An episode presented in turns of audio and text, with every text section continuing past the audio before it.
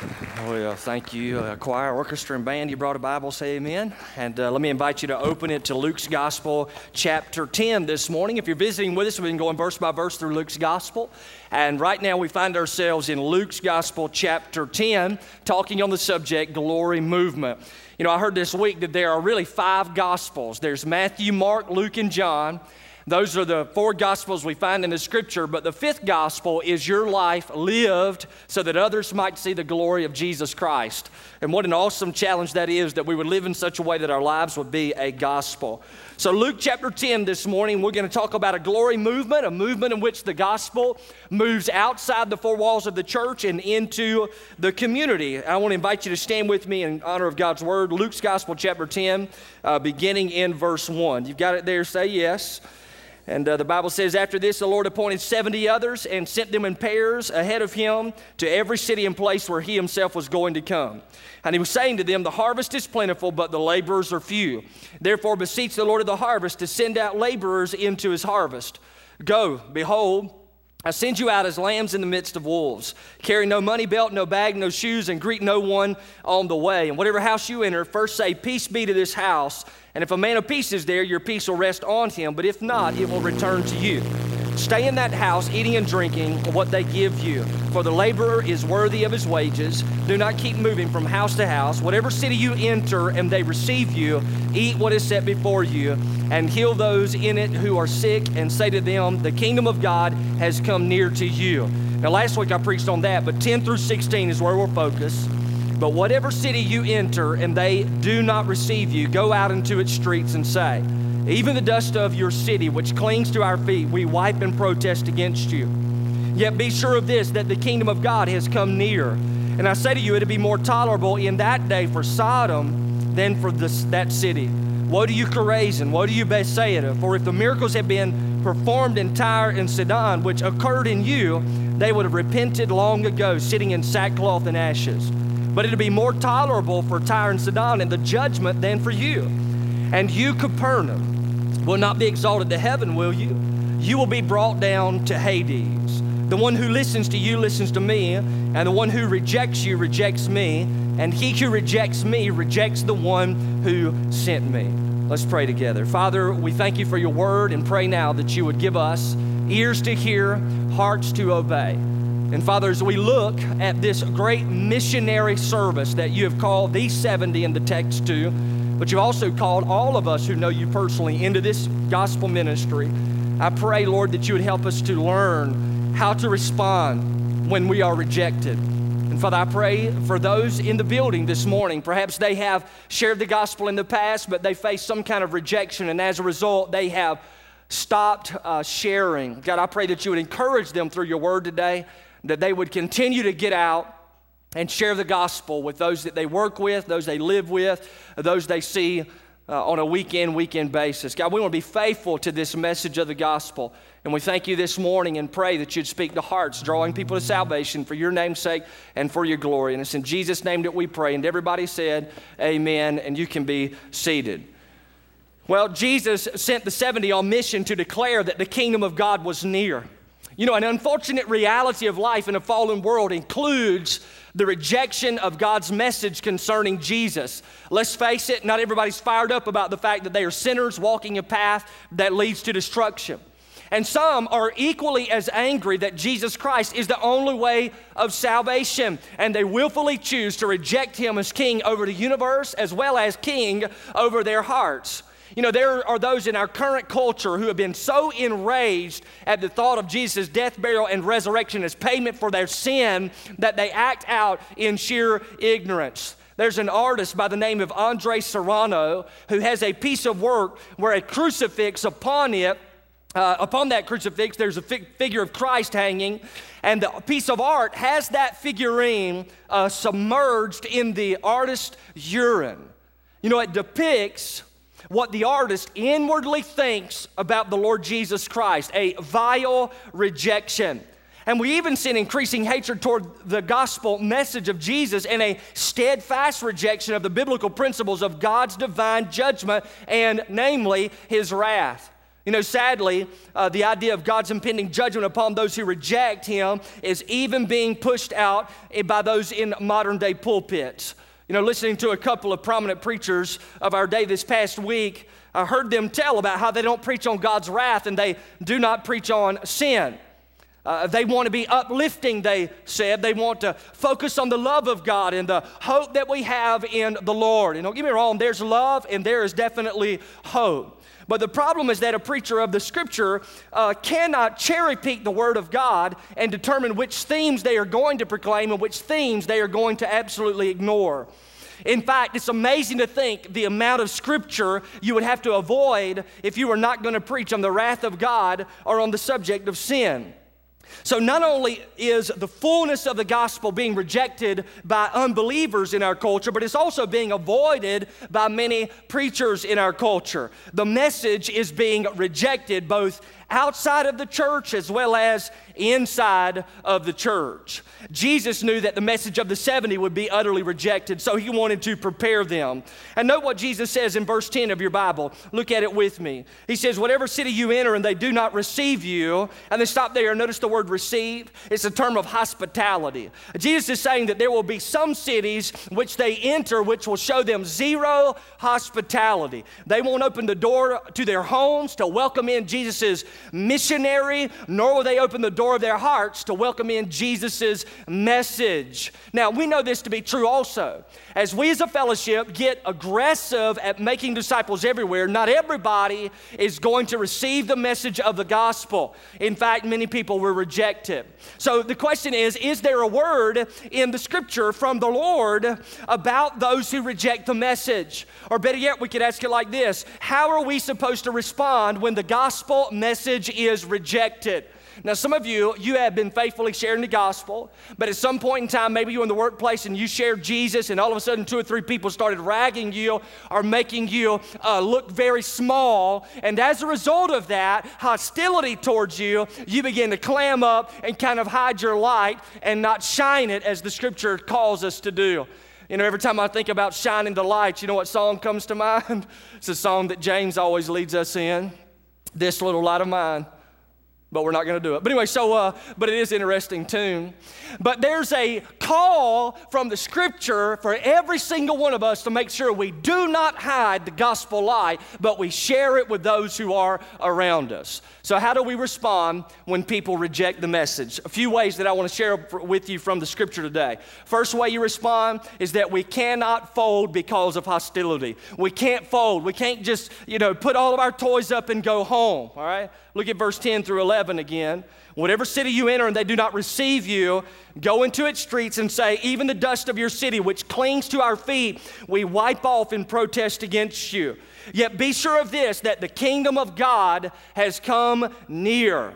You know, it was common practice in those days to wipe the dust of your feet off in plain sight of those whom you were protesting against. In fact, the Jews shook dust from their feet when leaving Gentile territory to symbolize their rejection of the Gentile customs.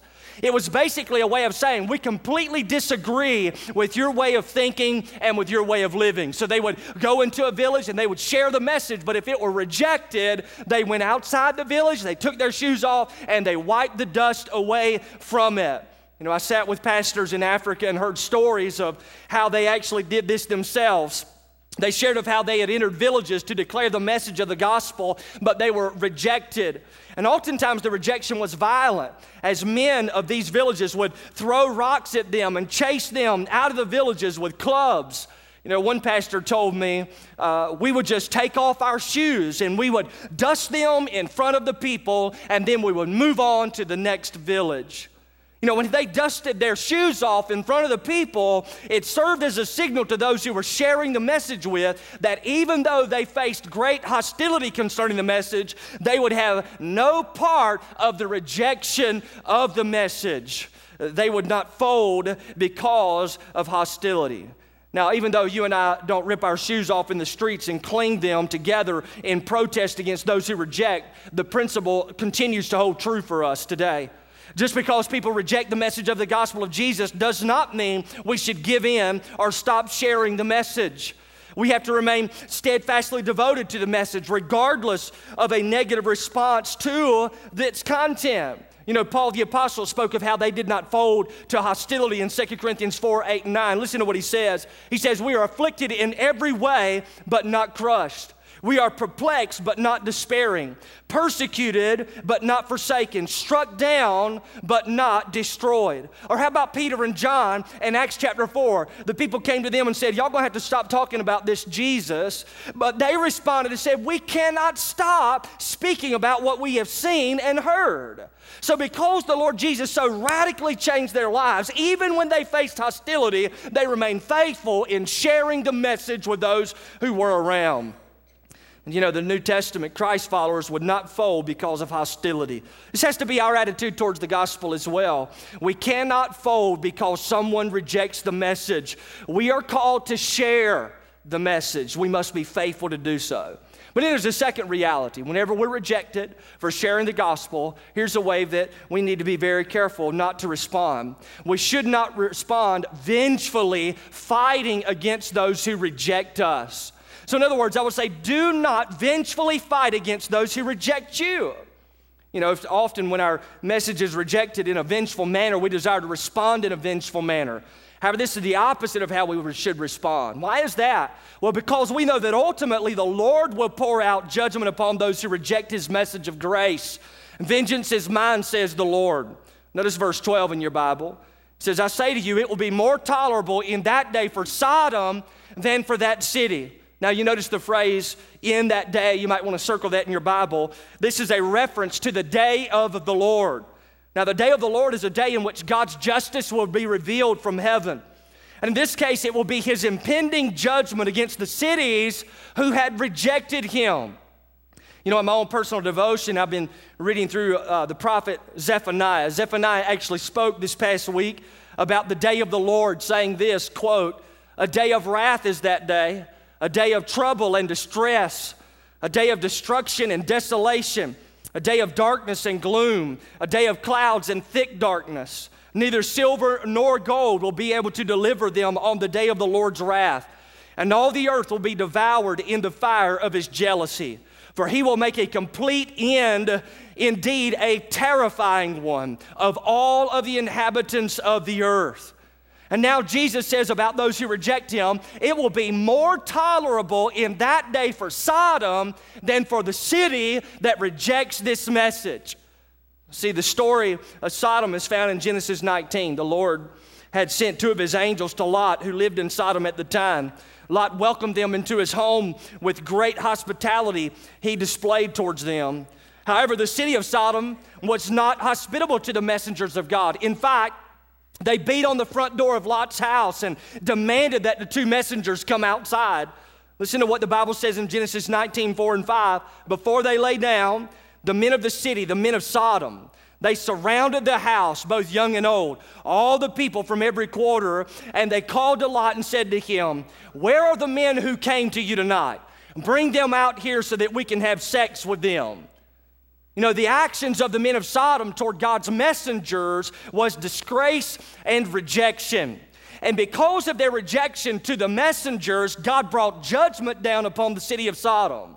Genesis 19, 24 and 25 says, Then the Lord rained down on Sodom and Gomorrah fire and brimstone from the Lord out of heaven.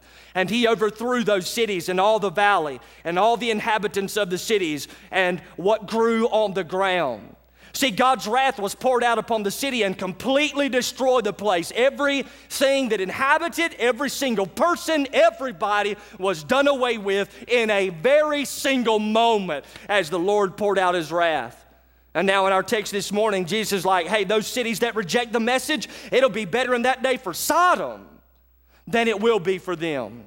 See, the day of the Lord is a day in which those who have rejected the message of Christ will stand at the great white throne judgment. Jesus is saying here on that day that the cities which rejected the message of the 70 missionaries in Luke 10 will receive greater condemnation in hell than the city of Sodom. Now, why is that? It's because the cities, the 70 were about to enter, were going to witness the miracles of the men along with the message of Jesus. And they, in turn, have more information about God to share than those in Sodom had opportunity to hear. And listen closely, because they have more truth revealed to them, they were held more responsible for responding to that truth. But because they would reject a greater amount of truth than those in Sodom, they would receive a greater amount of condemnation in that day, the great and terrible day of the Lord. You know, in 1971, there's a, a revivalist preacher by the name of um, Leonard Ravenhill. Published a lot of books. I, I would recommend them if you've not read any. Leonard Ravenhill published a book, though, entitled Sodom Had No Bible. He crisscrossed the nation, spoke directly to America, and he writes this, and I quote Sodom had no churches, but we have thousands. Sodom had no Bible, but we have millions. Sodom had no preachers, we have 10,000 plus thousands. Sodom had no Bible schools, we have at least 250. Sodom had no prayer meetings, we have thousands.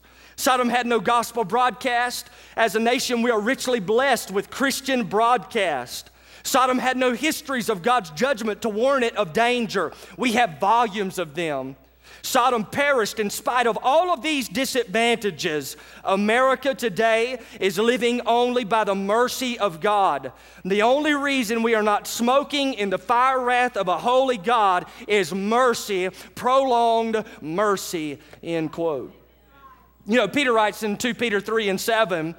Um, about the day of the Lord, in which he says, But by his word, the present heavens and earth are being reserved for fire, kept for the day of judgment and destruction of ungodly men. Now notice when in verse 13, as Jesus continues this idea of greater condemnation, he says, Woe to you, Chorazin! Woe to you, Bethsaida! For if the miracles had been performed in Tyre and Sidon, which occurred in you, they would have repented long ago, sitting in sackcloth and ashes. But it'll be more tolerable for Tyre and Sidon in the day of judgment than for you.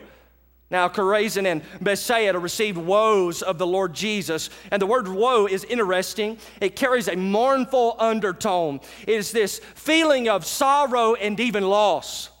So there is a sense here that Jesus is already mourning the judgment that the cities would experience because of their willful rejection.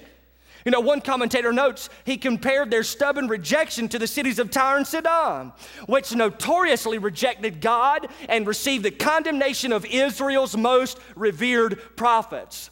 So Jesus is saying if those cities in the past were able to witness what the cities in the present were able to witness, they would have repented a long time ago. They would have turned from their wickedness to God and they would have humbled themselves before the Lord. And then verse 15 and you, Capernaum, will not be exalted to heaven, will you? You will be brought down to Hades. Now, Jesus calls out the city of Capernaum and promises them not eternal life, which they had falsely assumed they would experience, but rather they would be brought down to eternal death. Now, for a moment, let's carry the idea all the way out.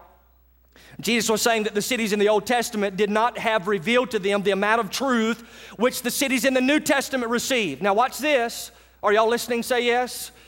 As a result, the city which had revealed to it the most truth would receive the greater condemnation in the last day. However, how much more truth has been revealed to you and I currently today in 2012 than the cities of Capernaum, Chorazin, Tyre, or Sidon?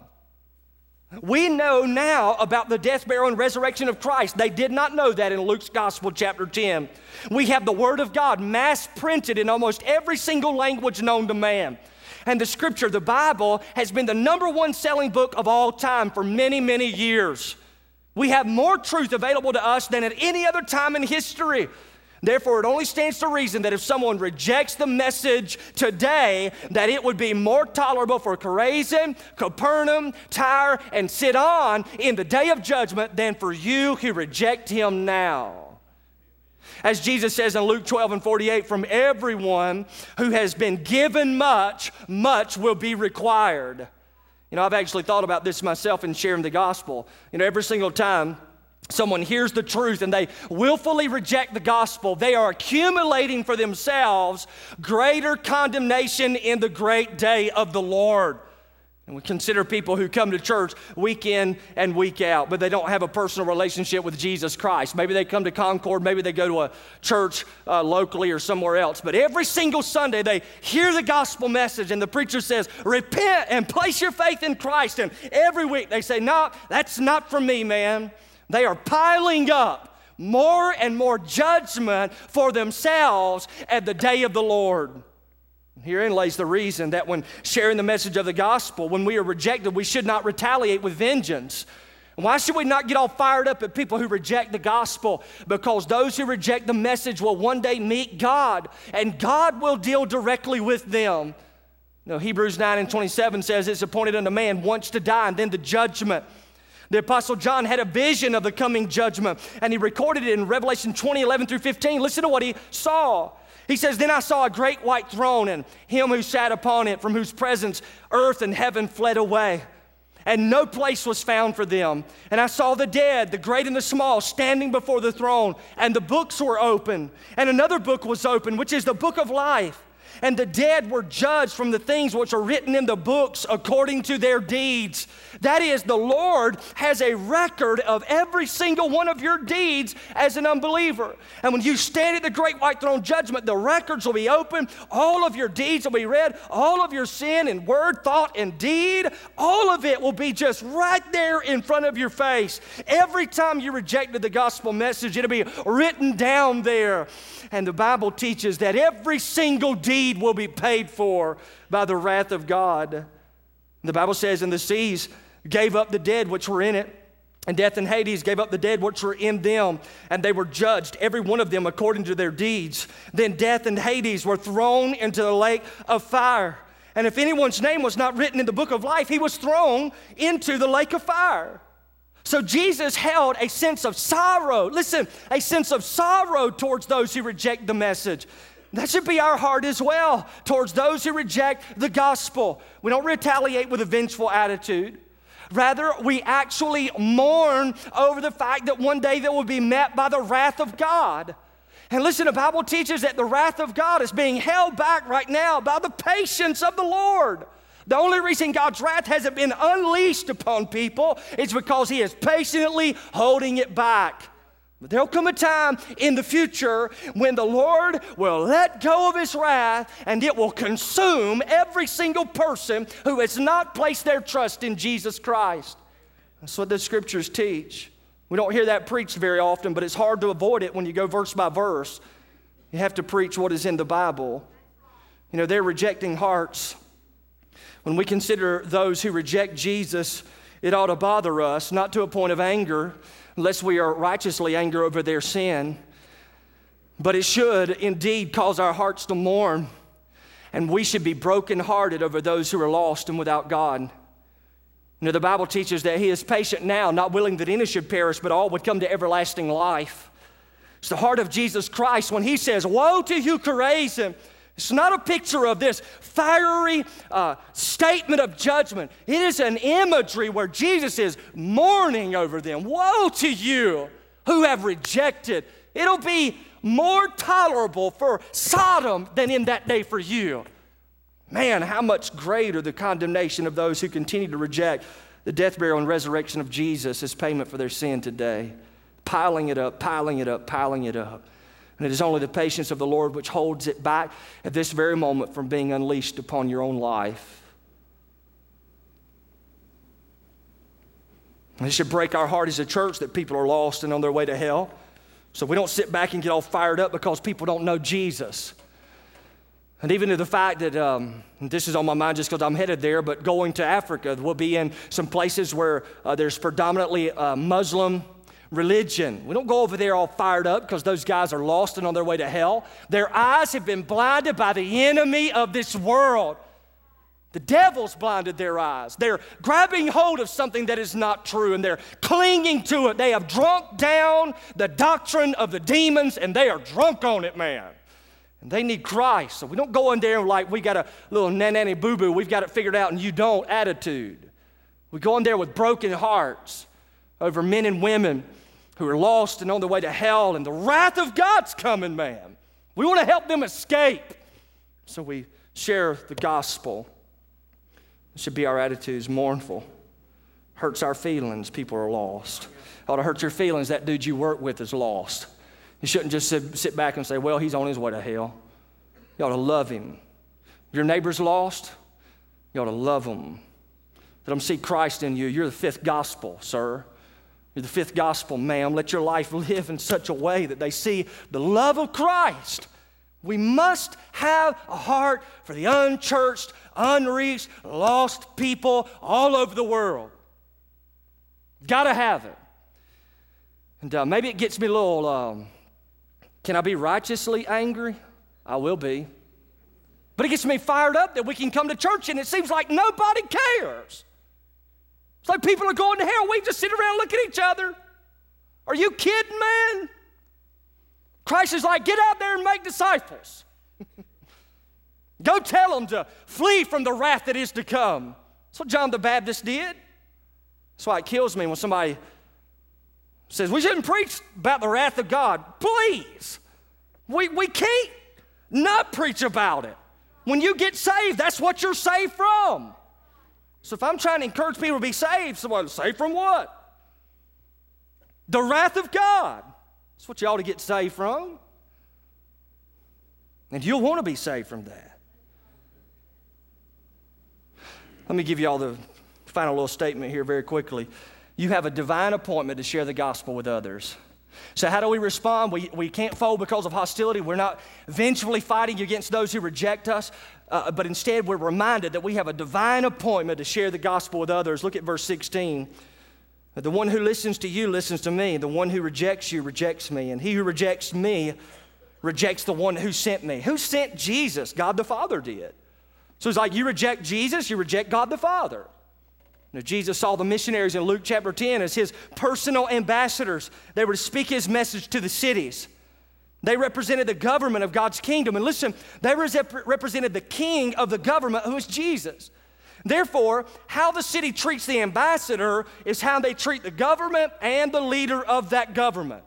And just like the 70, you and I have been divinely appointed to share the gospel with others. We are ambassadors of Jesus Christ, declaring the gospel message. The Bible says we have been transferred from the kingdom of darkness into the kingdom of light. Listen, so that we can proclaim the excellencies of Him who saved us. That's why we're saved. Are y'all listening? We're saved so we can share the gospel. And people are like, well, that's not what I do, man. I don't share the gospel. You do if you're saved. So we're ambassadors of Christ declaring the gospel message. Therefore, regardless of how we're treated, we must continue with our message of God's grace toward the sinner in Christ. We have been divinely appointed for this. And just as I mentioned a moment ago, the gospel saves us. It saves us from hell. Y'all down with that? I'm down with it. Saves you from sin. Y'all down with that, right? I'm down with that. Uh, saves me from myself. Down with that one too. But ultimately, the gospel saves you from the wrath of God. That's what it saves you from. So God's wrath is coming, and only those who get in Christ will miss receiving in themselves the wrath of God. Like, well, how do we miss that? Because Jesus came over 2,000 years ago and the wrath of God was poured out on his son for us in our place. He was buried and resurrected. I mean, I'm down with his death. Are y'all with me on that? It's awesome to know Christ died for our sins, but how much greater to know he got up from the dead? So the resurrected Christ now reaches out and changes people. And what we do is we hold the hand of Jesus and run around with a free hand and try to get as many people to grab hold of Jesus as possible. It's like, well, we share that message, people won't like it. That's what Jesus said. He told us in the text, I send you out as lambs in the midst of wolves. You go out with this message, people aren't going to like it, but some of them will. They'll be saved. It just so happens that that's how God has chosen to save people through the sharing message of the gospel and people's response. So you're all up in here this morning and you're like, good night. Does this dude preach like this everywhere? Everywhere? Pretty much. But uh, I will be gone this week though. And all God's people said, I was testing you. But uh, some of y'all, y'all, listen, please listen to me, and I promise I'm done. But some of you have listened to this message, and you're sitting there and you're going, I need to escape from the wrath of God. And you need to make a decision to follow Christ. And some of you are about that close from turning your back to Christ, saying, I don't need Him. I'll figure this thing out on my own. Listen, you won't, bro. You'll figure out that you're going to face the wrath of God one day. And when you face God's wrath, there's not enough words in your vocabulary that will keep His wrath from being poured out on you. So you need to be saved. And don't reject it today because all you're doing is piling up more condemnation for tomorrow. Let's bow together. Father, speak to hearts now and